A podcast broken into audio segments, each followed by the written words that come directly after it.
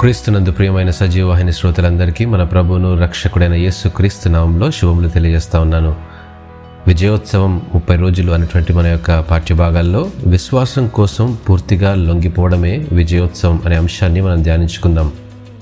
రెండు పొడవైన స్తంభాల మధ్య కట్టిన తాడు మీద ఒక వ్యక్తి నడవడం ప్రారంభించాడు. అతని చేతుల్లో పొడవైన కర్రతో అటు ఇటు పడకుండా సమతుల్యం చేసుకుంటూ నెమ్మదిగా నడుస్తున్నాడు. అతను తన కొడుకును భుజాలపై కూర్చుండబెట్టుకున్నాడు. ఉత్కంఠంతో మైదానంలో ఉన్న ప్రతి ఒక్కరూ ఊపిరి బిగబట్టి అతన్ని చూస్తున్నారు. అతడు నెమ్మదిగా అవతలి స్తంభం వద్దకు చేరుకున్నప్పుడు ప్రతి ఒక్కరూ చప్పట్లు కొడుతూ ఈలలు వేసి అభినందించారు. వారు కరచాలనం చేసి సెల్ఫీలు కూడా తీసుకున్నారు. అప్పుడు అతడు ప్రేక్షకులను అడిగాడు నేనిప్పుడు ఈ వైపు నుండి ఆ వైపుకు తిరిగి ఇదే తాడు మీద నడవగలనని మీరు అనుకుంటున్నారా? ఏక కంఠంతో అవును అవును నీవు చేయగలవు అన్నారు. మీరు నన్ను విశ్వసిస్తున్నారా అని అడిగాడు. వారంతా అవును అవును మేము నీపై పందెం కూడా కాయడానికి సిద్ధంగా ఉన్నామన్నారు. సరే మీలో ఎవరైనా మీ బిడ్డను నా భుజం మీద కూర్చోబెట్టగలరా? నేను మీ పిల్లవాడిని సురక్షితంగా మరోవైపుకు తీసుకుని వెళ్తాను. అక్కడ ఆశ్చర్యకరమైన నిశ్శబ్దం అలుముకుంది. ప్రతి ఒక్కరూ మౌనంగా ఉండిపోయారు.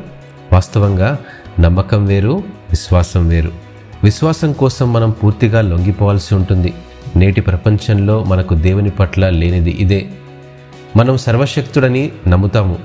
అయితే మనం ఆయనను సంపూర్ణంగా సందేహం లేకుండా విశ్వసిస్తున్నామా? ఈ ప్రశ్న నాకును మీకును ఆలోచింపజేస్తుంది. అపోసనటి పౌలు హెబ్రి పత్రిక పదకొండవ అధ్యాయం ఆలోచనలో అంటాడు విశ్వాసం లేకుండా దేవునికి ఇష్టడైనట అసాధ్యము. దేవుని యొద్దకు వచ్చేవాడు ఆయన ఉన్నాడనియు తన్ను వెదకు వారికి ఫలము దయచేయువాడనియు నమ్మవలను కదా? సాధించాలనే ఆలోచన పట్టుదల లేకుండా ఫలం పొందడం సాధ్యం. సాధించాలన్న ఆలోచన నీ మనసులో ఉన్నంతకాలం ఎన్ని అడ్డంకులు వచ్చినా నీ విజయాన్ని ఆపలేవు.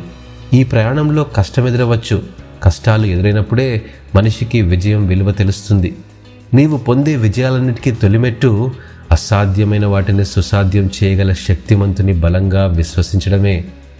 విశ్రమించని కష్టం శ్రమ అంకితభావం దేవునికి ఇష్టంగా జీవించడం. ఇవే విజయ రహస్యాలు. నీవు పొందబోయే ఆశీర్వాదాలు. ఆత్మీయ దైనందిన జీవితంలో నీవు పొందే విజయాలు ఇతరులకు నీవిచ్చే కానుకల వంటివి. కొందరు నిన్ను ప్రోత్సహించినందుకు మరికొందరు నిన్ను అవహేళన చేసినందుకు. విజయోత్సవం పొందాలంటే విజయాన్ని నీ జీవితంలో వేడుక చేసుకోవాలంటే నిన్ను నువ్వు చూసుకోవడం కాదు నిన్ను నీవు రూపుదిద్దుకోవడమే. క్రీస్తుపై విశ్వాసం కోసం పూర్తిగా లొంగిపోవడానికి ప్రయత్నం చేయి. దేవుడు నిన్ను ఆశీర్వదించినగాక. ఆమెను.